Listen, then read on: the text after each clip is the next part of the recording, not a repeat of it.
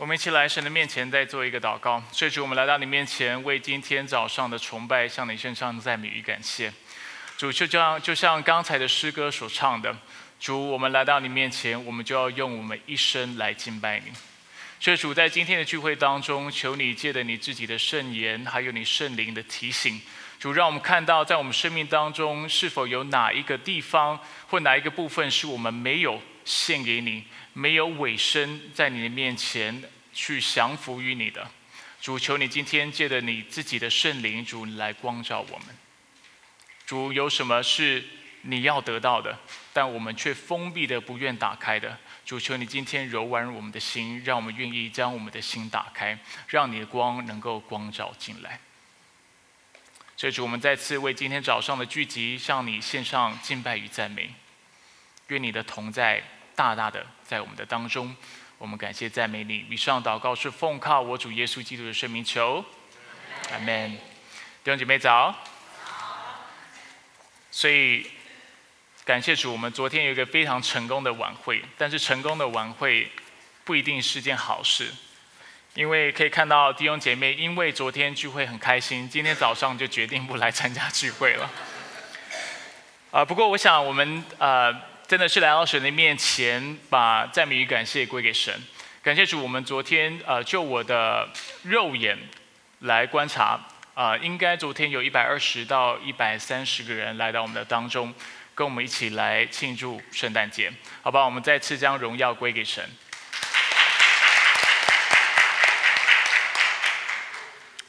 那今天呢，是我们代降节的最后一篇讲到，我们要讲到爱。那更具体的来说，我们要讲到耶稣基督，他其实就是上帝给我们的爱的礼物，他就是啊，在圣诞当中我们最值得庆祝的原因。那就像昨天晚上信息我提到的，耶稣基督道成肉身的来到我们当中，他最主要的目的就是要为我们带来救赎。所以再次的提醒大家，道成肉身的意思。指的是耶稣基督，他虽然是完全永恒全能的上帝，但是他却愿意放下他自己是上帝的权利，取了人的样子，然后谦卑的来服侍我们，取了人的样子，经历人的生老病死，永恒全能上帝成为那软弱的，他成为那脆弱的婴孩，在玛利亚的分娩当中呱呱落地。并且他需要依靠父母的喂养，上帝也成了那可被剥夺的，并且可杀的。他在他的生平当中，我们知道他被他自己的门徒背叛，被自己的百姓拒绝，甚至被罗马人钉死在十字架上。我们也看到，在整个过程当中，荣耀的主他谦卑了，放下自己的荣耀，卑微的生在马槽。为了就是要使我们这些卑微的人能够得着永恒，能够得着他的荣耀，所以这就是圣诞节的意义。上帝因为爱我们的缘故，将他的独生爱子赐给我们，叫一切信他的人不至灭亡，反得永生。约翰福音三章十六节，同样约翰一书。四章九到十节也说，上帝差他独一的儿子到世上来，使我们借着他得生命。由此，上帝对我们的爱就显明了，不是我们爱上帝，而是上帝爱我们，差他的儿子为我们的罪做了赎罪祭。这就是爱。那在今天的讲道当中，我们特别要借的约翰福音的一章。啊，一到十四节，尤其是一到三节跟第十四节，我们要更细节来看道成肉身这样的教导，如何为我们这些基督徒来带来祝福。所以现在我们要来一起看我们今天的第一个重点：耶稣基督使我们认识上帝。耶稣基督使我们认识上帝。在一章一节，约翰福音的作者约翰告诉我们：太初有道。道与上帝同在，道就是上帝。那约翰形容耶稣基督是道，那道是什么意思呢？许多解经家在研读这段经文的时候，他们就发现约翰福音的一章一节，其实跟创世纪的一章一节有异曲同工之妙的地方。他们就观察到，就像创世纪一章一节所说的，起初上帝创造了天地，然后接着我们就看到上帝如何透过他的话语创造了宇宙的万物。上帝说要有光，就有了光。他说众水之间要有穹苍，把水和水分开。上帝就造了穹苍。他说天下面的水要聚集在一处，使干地露出来，事也就这样成了。所以我们看到上帝。除了光和穹苍，他也分别了地和海。他创造了植物，他创造了光体、动物、昆虫、人类。在这六天的创造当中，没有一件事情不是上帝借着他自己的话语所创造的。所以毋庸置疑的，我们所说的这道，就是上帝的话语。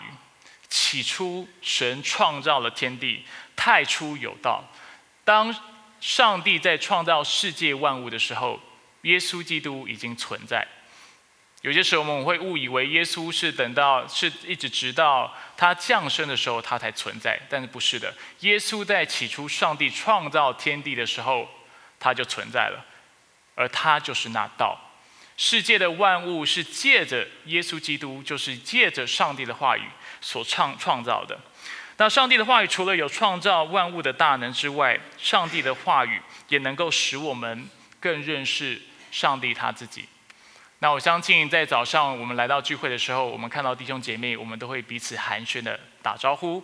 我们会说早安，我们会说你好。那如果你叫得出对方的名字的话，你会先叫出对方的名字，然后才问候对方。但是，就算我们有这样的互动，我们可能也不敢讲我们是真的认识对方的。我们也不敢讲我们真的对那个人就非常的认识。那什么情况下我们才会觉得我们认识对方呢？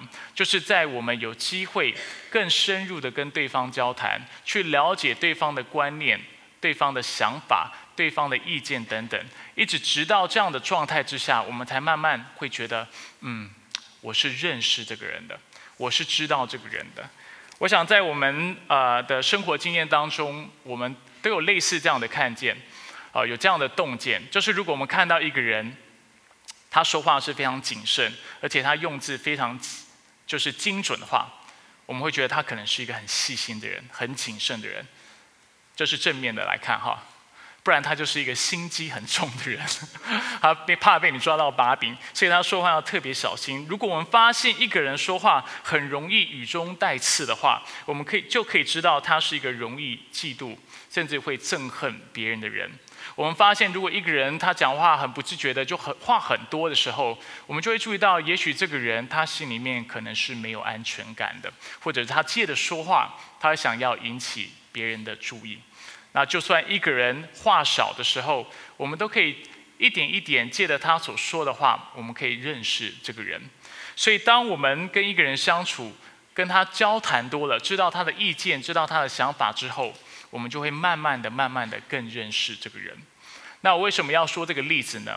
当我们说到耶稣基督是道的时候，我们在说的就是耶稣基督作为道也扮演的这样的角色，也有这样的功用。当我们认识耶稣基督的时候，当我们认识上帝的话语的时候，我们就认识了上帝是谁。阿门。所以，耶稣基督帮助我们知道上帝是一位什么样的上帝。他是正直的、公义的、美善的、慈爱的、怜悯的等等。这就是为什么耶稣当时会跟法利赛人，就是当时的宗教领袖说：“你们不认识我，也不认识我的父。若是认识我，有也就认识我的父。”换句话说，如果你们真的认识父的话，你们会认识这个父所说的话。而我就是那个道。如果你不接受我、不认识我、拒绝我的话，你等于是接拒绝了上帝的话语，你也就是拒绝了上帝他自己。那甚至在约翰福音一章一节，他告诉我们，其实道就是上帝。换句话说，耶稣基督不只是那道，他自己本身就是上帝。那今天我们有机会跟大家更多解释三位一体这样的概念。基督徒所相信的上帝是只有一位，但是他有三个位格，有天父，有耶稣圣子，然后还有圣灵。那所以我们相信一位上帝，但是一位上帝当中又有三个位格，那每一个位格又是完全的神。那这是一个非常吊诡的事情。如果有兴趣，以后开基要真理班，大家一起来参加，一起来学习这样的真理。那说到这里呢，我们也要啊惊叹一下我们中国文字的啊博大精深，可以这么说。因为在原文当中，logos 这个字，它其实可以翻译成言语，翻译成言辞，但是它其实还带着另一层意思，就是道道路的意思。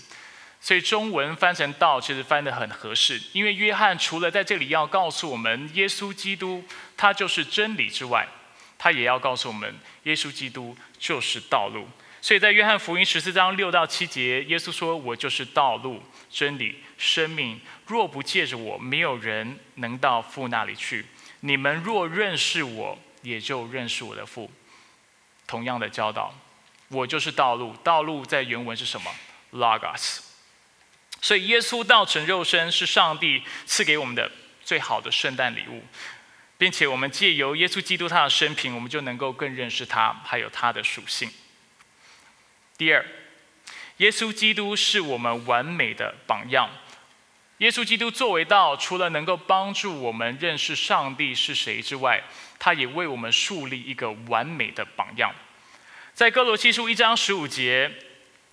保罗称耶稣基督为上帝的爱子，并且告诉我们，爱子是那看不见的上帝之上。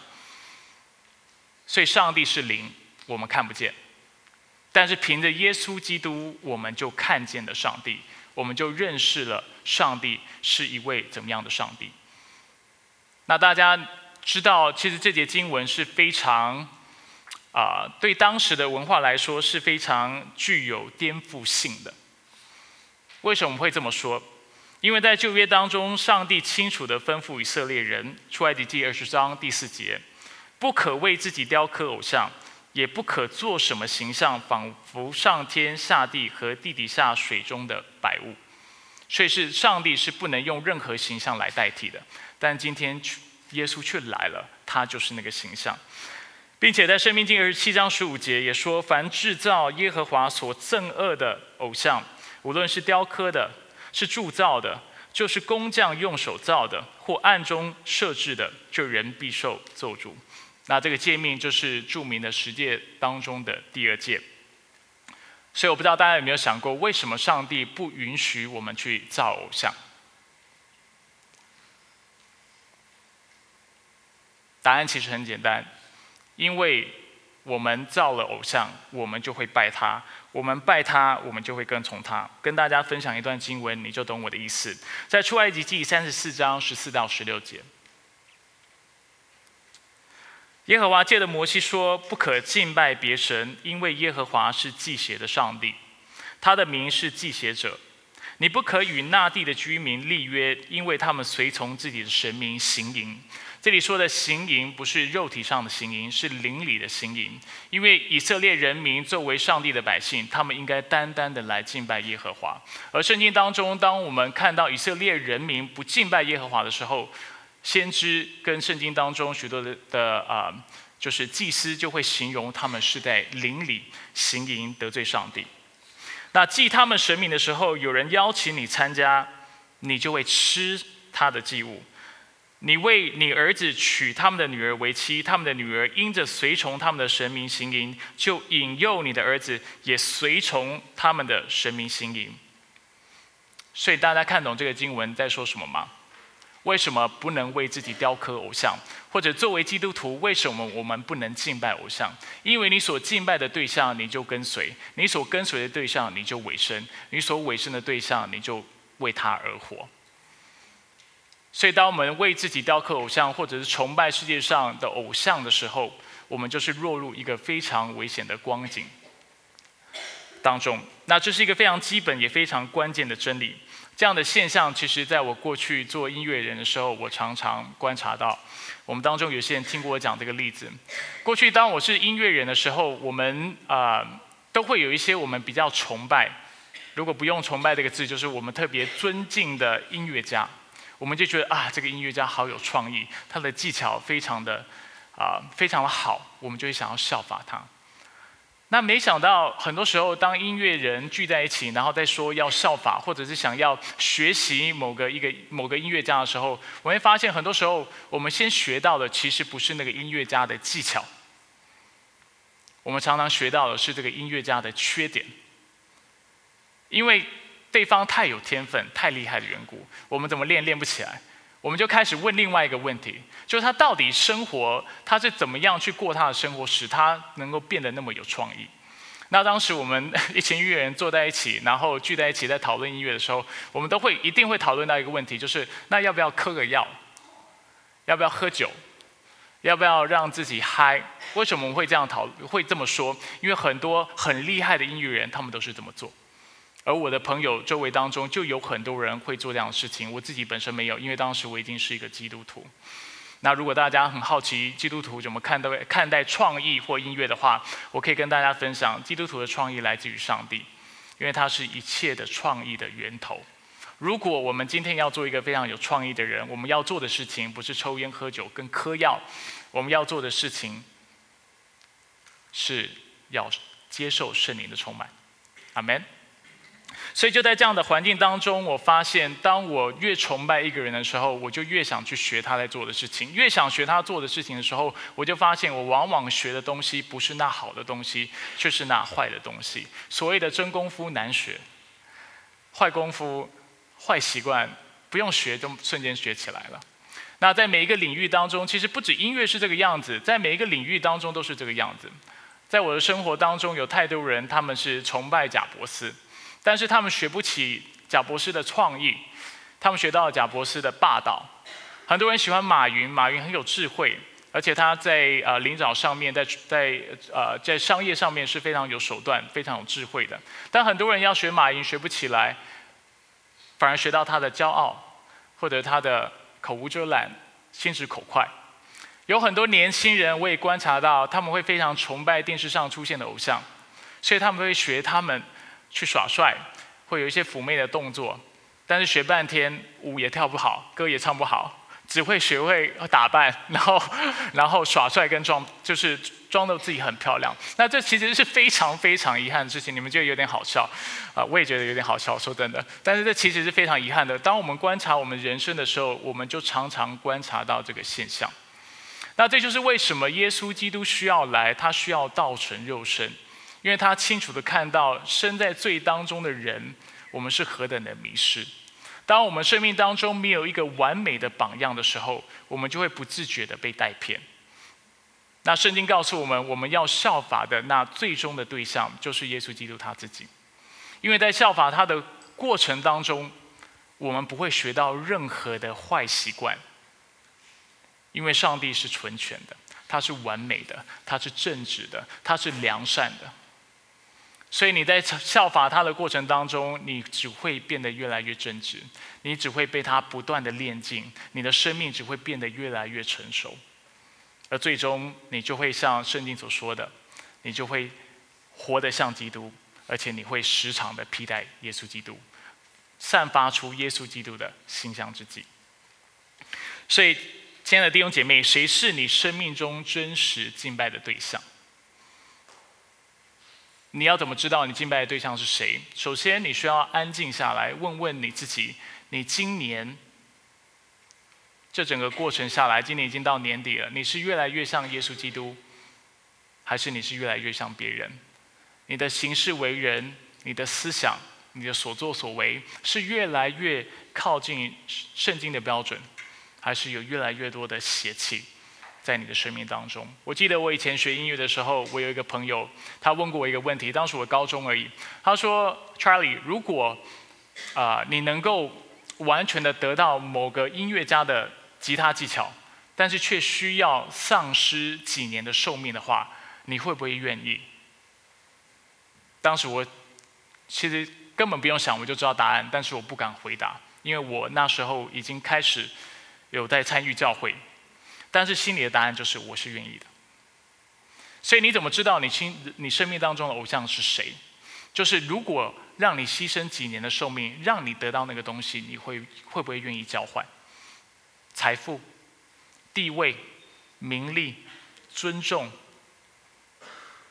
罗曼蒂克的爱情，我不知道公义、正义，有可能这一切都是美好的。但是如果我们把它当成我们的偶像的话，那会是非常糟糕的事情。所以你的生命当中是否有偶像？如果有的话，鼓励你们回到上帝的面前，来效法耶稣基督，他才是我们唯一要效法的对象。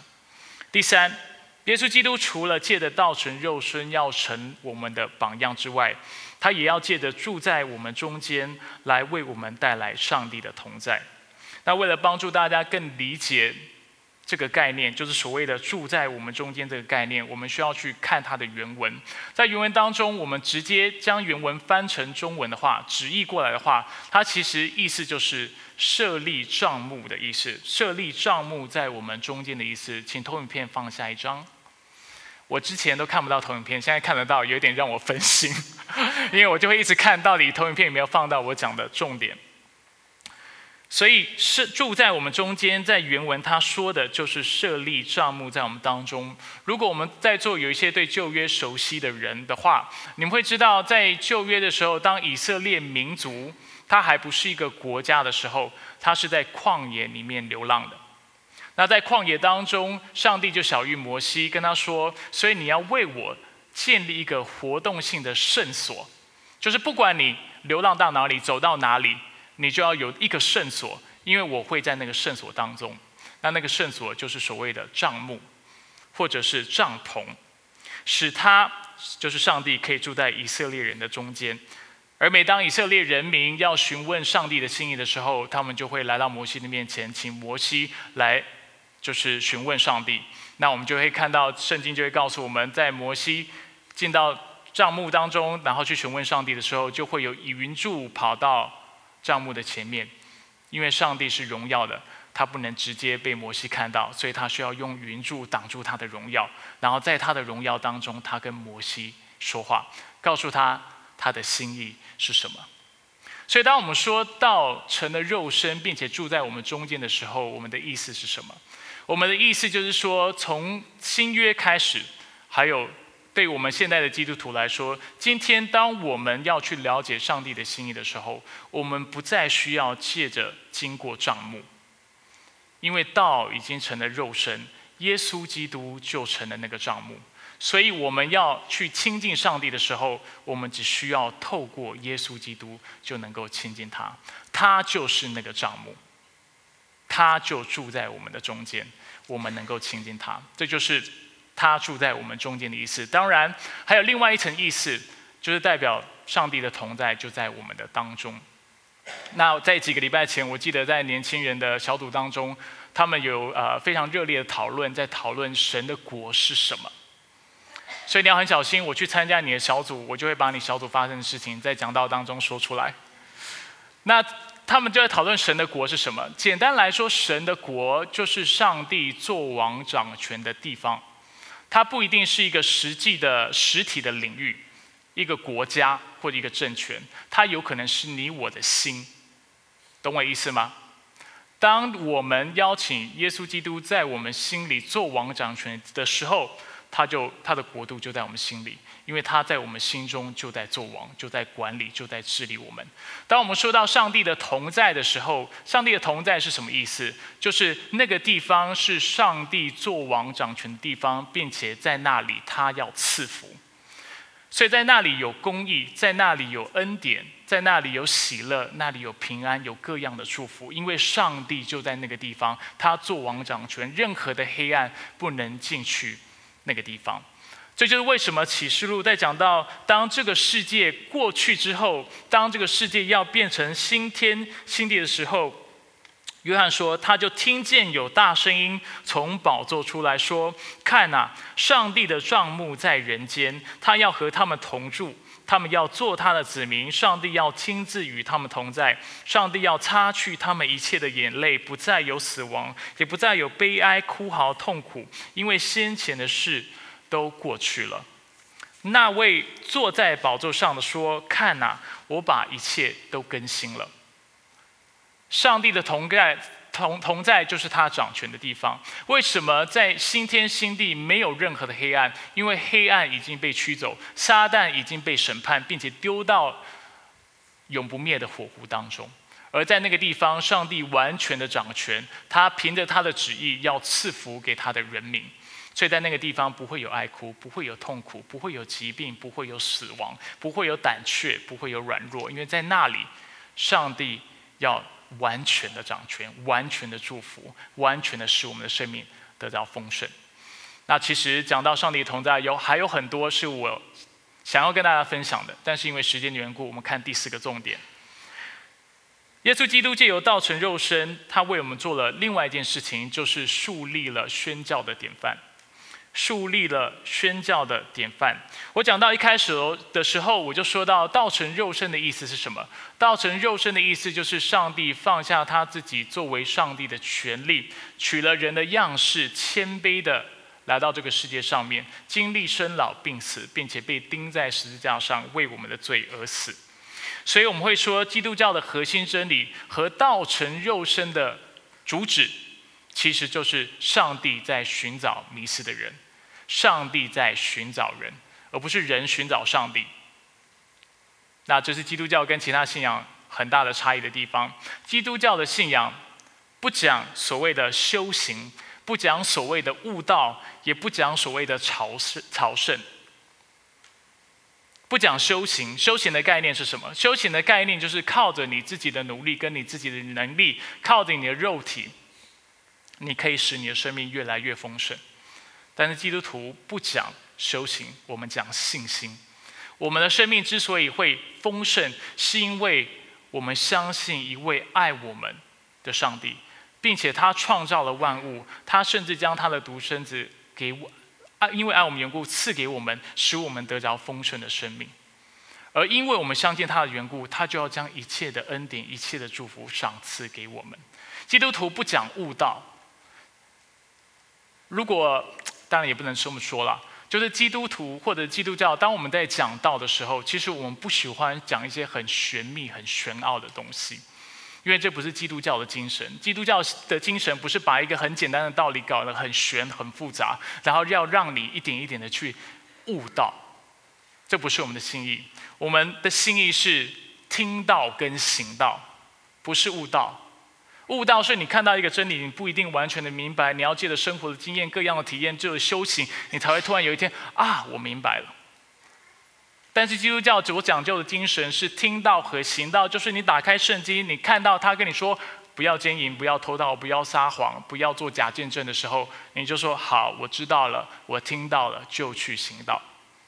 不是悟道，圣经的话都是清楚、清清楚楚、明明白白的，说了就是要我们听进去，然后就是切实去做，就这么简单。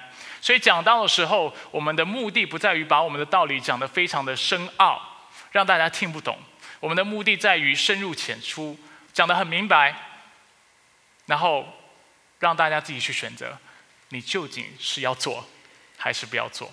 当然，作为牧者，我们心里都是希望我们说了啊，我们把道传出来之后，我们就会全心的去顺服。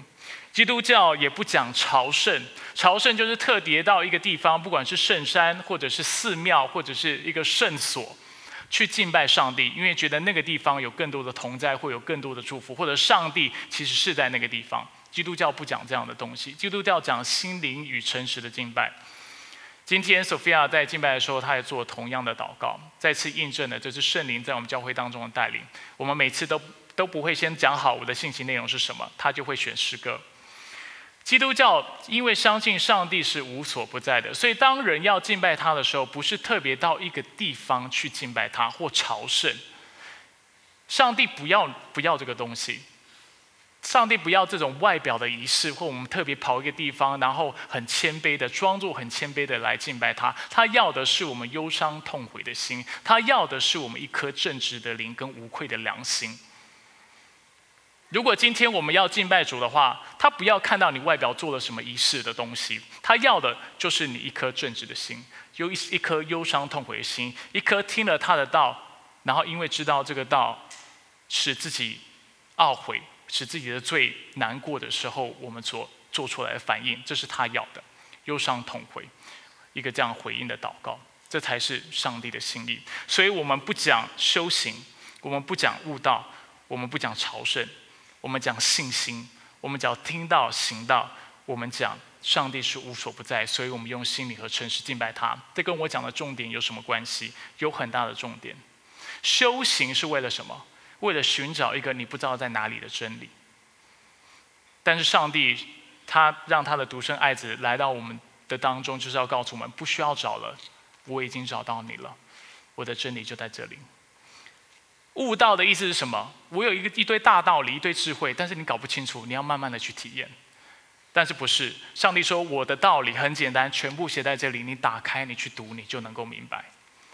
基督教不讲去朝圣，好像上帝你要去特别寻找才会找到他，不是他无所不在。所以当我们愿意亲近他的时候，他就亲近我们。看到这当中的差异吗？我们的信仰和别的信仰是完全不一样的。上帝不是被动的。但是他主动的来寻找我们，为我们牺牲自己的生命。这也也就是为什么当耶稣基督教导我们要去传福音的时候，他说：“所以你们要去，使万民做我的门徒。”这个去不仅是行动上的，但是也是态度上的。今天我们不是等着非基督徒来迎合我们，但我们却是要主动的来体贴他们。如果大家昨天有来参加晚会的话，你们会发现我们花很多的时间跟心思在做布置的工作，在包装我们的礼物，然后会做很多的点心，什么都预备的非常精致。但有的人不明白，他们就会说：“我没有人跟我提过这个事啊。”我只是说，有可能有的人不明白，就会说：“为什么要浪费那么多的资源跟时间去做这些事情呢？这不是很浪费钱吗？这不是很浪费时间吗？传福音简简单单不好吗？”如果今天我们做这一切，只是为了荣耀自己，或者是让别人觉得哦教会好像很了不起的话，那这的确是本末倒置，这的确是浪费资源。但是我们做这一切的目的不在于此，我们做这一切的目的在于宣教，在于用对方能够理解的语言，在于做对方能够接受的爱的方式。让对方理解，说这就是耶稣基督对你的爱，因为耶稣爱你，所以我们给你的东西是最精致的。因为耶稣爱你，所以我们会用你能够明白的方式来帮助你明白什么叫做圣诞节。因为耶稣爱你，我们会用用用最简单、最深入浅出的语言把福音传递给你，因为希望你清楚的明白这个福音的意意涵，然后凭着你自己的良心来做回应。而这就是为什么我们要做些事情。耶稣基督作为上帝，我们也看到他并没有用神话来跟我们沟通，但是他当时道成肉身，他是用亚兰文跟他的使徒沟通。我们看到圣当上帝要跟我们沟通的时候，他写圣经，他是用当时的希伯来文跟当时的希腊文跟我们沟通。他们也有用一个完全人看不懂的语言来跟我们说话。所以我们从此我们就看到，耶稣基督他并非高高的在上，但是他却愿意来贴近我们，不是等我们来迎合他，但是他主动的来体贴我们，他是来寻求我们的那位神。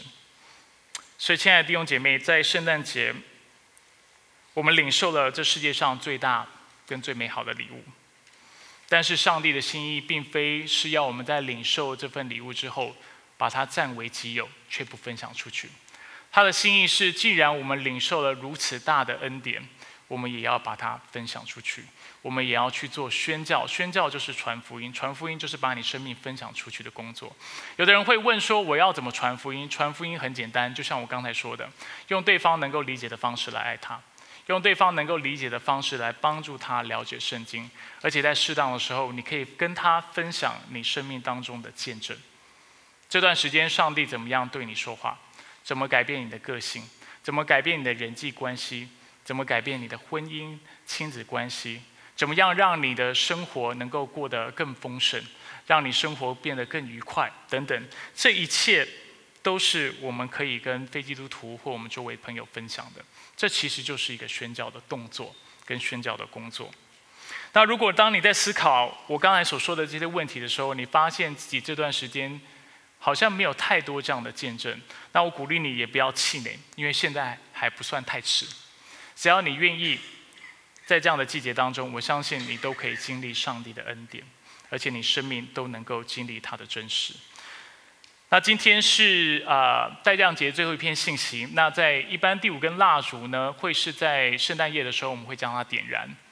啊，但是因为我们圣诞夜教会就是中文堂不会有自己聚会的缘故，所以我等一下就会点燃这根蜡烛。那点燃这根蜡烛代表两件事情：第一，就是我们接受了耶稣基督作为那爱的礼物；第二，我们从今以后也要回应这个爱的礼物，为主做光做盐，来为他而活。那我接下来有一些问题是要大帮助大家去醒思、去反省自己的生命的。但在这之前，我想和大家分享一个故事，是一个人他如何在接受了上帝的爱之后，他将这样的大礼分享出去。有一个马赛的战士，马赛是非洲的一个游牧民族的名称。这个战士的名字叫做约瑟。那有一天呢，约瑟他走在非常干燥、非常炙热的道路上，他就遇到一个传福音的人。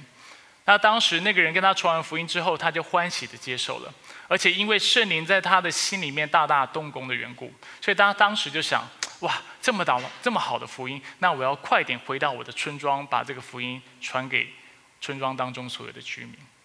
所以他就兴奋的回到他的村庄，然后开始大声的、大力的在传讲福音。让村民知道十字架的大能，让他们知道耶稣基督就是那真神。结果没想到村民的反应跟他想象的完全不一样。村民在听到他的分享的信息的时候，他们不不但没有感动，甚至他们表现的非常的冷淡，非常的冷酷，甚至暴力。在有一次分享当中，大家受不了了，一群男丁、一群男士就把他抓了起来，压倒在地上。妇女们就拿起了鞭子、铁链，开始鞭打他，叫他不要再喘了，打的，就是头破血流、血肉模糊。之后把他的身体拉到旷野当中，就抛在那里，要让他自己流血身亡。就在呃命危的那一刻，约瑟他就找到了一口井，有一口就是呃应该是小水池。他就那里借的那个水来让自己能够继续的存活。那当时根据他的形容，他是喝了几口，他就又昏迷过去；喝了几口又昏迷过去，一直到了好几天之后，他才慢慢的恢复体力，能够再起来站起来，然后恢复正常的意识。当他恢复意识之后，他就在想一件事情，就是怎么会大家怎么会拒绝福音，而且会有这么暴力的反应？是不是我福音没有讲的清楚？是不是在哪里有了误解，所以让他们拒绝福音？所以他想了又想，而且自己排练了好几次，为了让他的福音能够讲得更清楚，他就在自己在那个池塘水池边一直练习。之后他又回到村庄，回到村庄以后呢，他非常兴奋的又开始大声的呼喊说：“耶稣基督是真神，十字架的大能，只要你愿意悔改，他必要拯救你。”没想到在那个时候，还没有多说几句。男士们又把他抓起来，压倒在地上。妇女们再次拿起鞭子，然后鞭打他，把他刚愈合的鞭的伤口又再次打打打的绽开了。他就在当场又流了很多血。之后，他们又把他的身体拉到了旷野当中，就把他丢在那里。那能够在一次这样的鞭打当中活下来，已经是一件不可思议的事情。那感谢主。约瑟在这样的一个状况当中，他又存活下来了。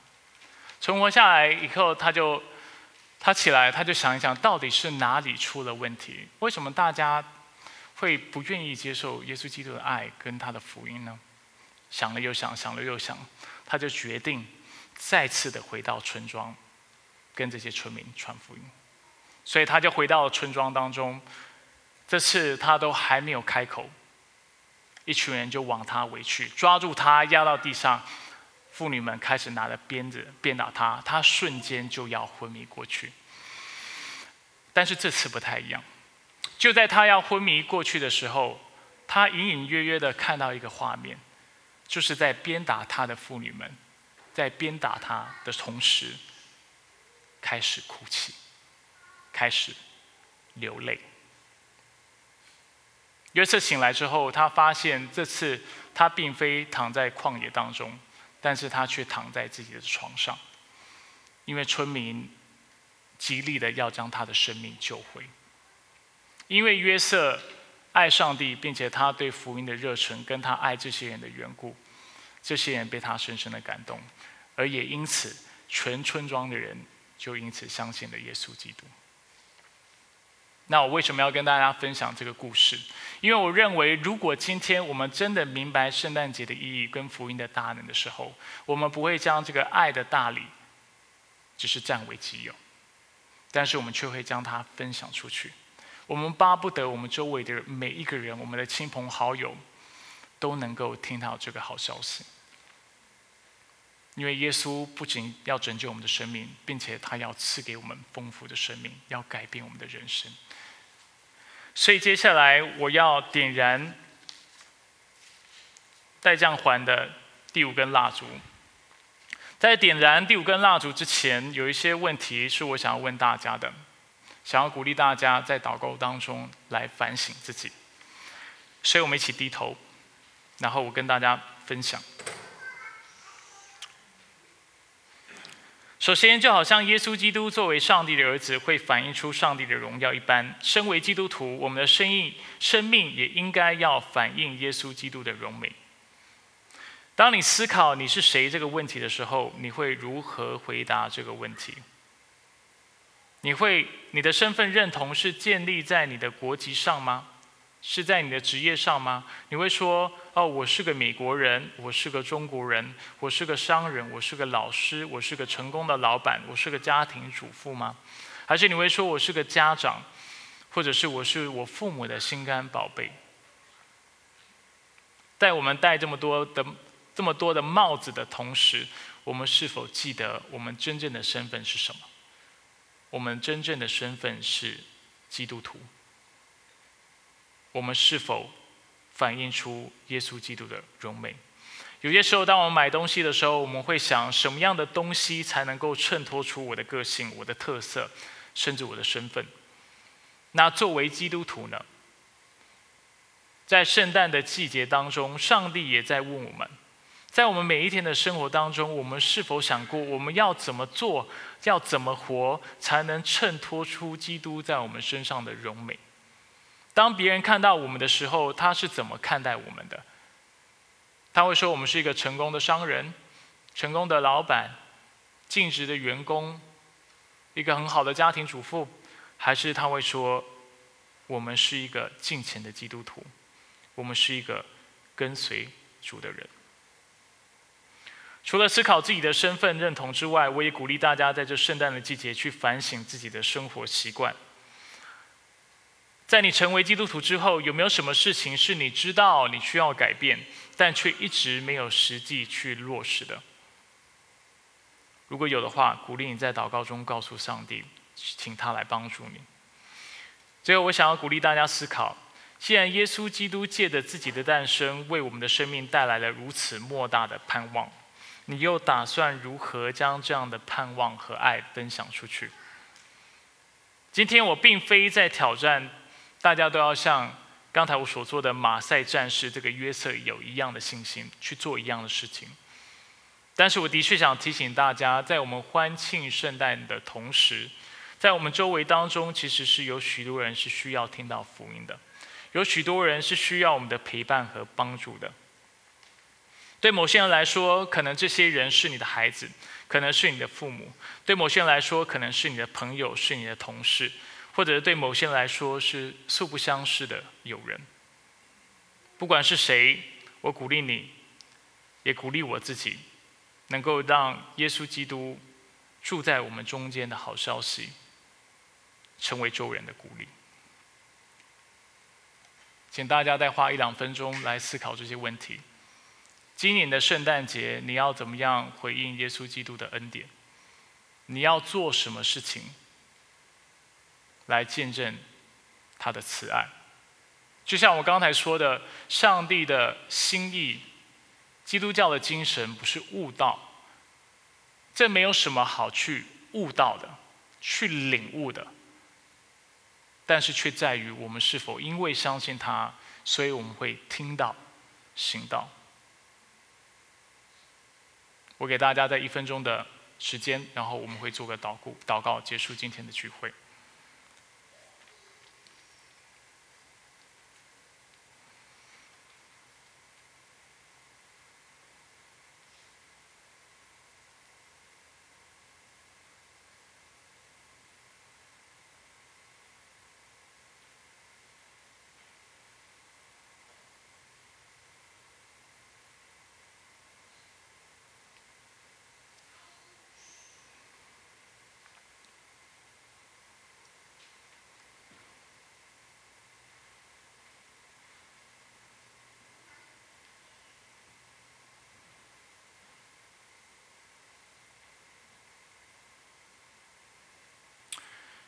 是主耶稣，我们来到你面前，为圣诞的季节向你身上感谢。谢谢你为我们生，为我们的罪而死，并且为我们的义而复活。主，当我们来到你面前的时候，主，我们不愿我们的信仰只是头脑当中的一些观念或一些的想法。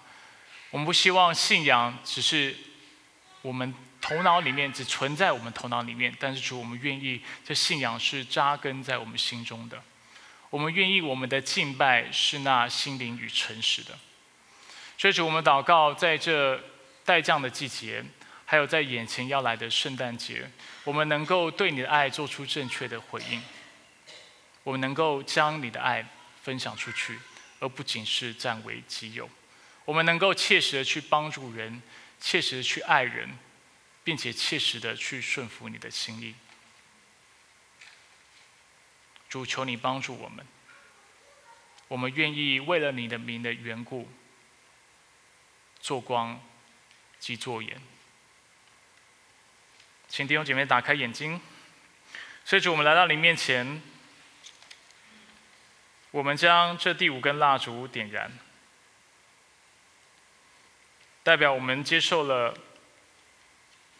耶稣基督为我们诞生这样的大好消息。也代表了我们从今天，还有我们作为基督徒，我们每一天都要为你而活，为你的名的缘故做光做盐。求你纪念我们在你面前的敬拜，希望这敬拜是从心灵和诚实而发，并且讨你的喜悦。我们感谢赞美你。以上祷告是奉靠我主耶稣基督的圣名求，阿门。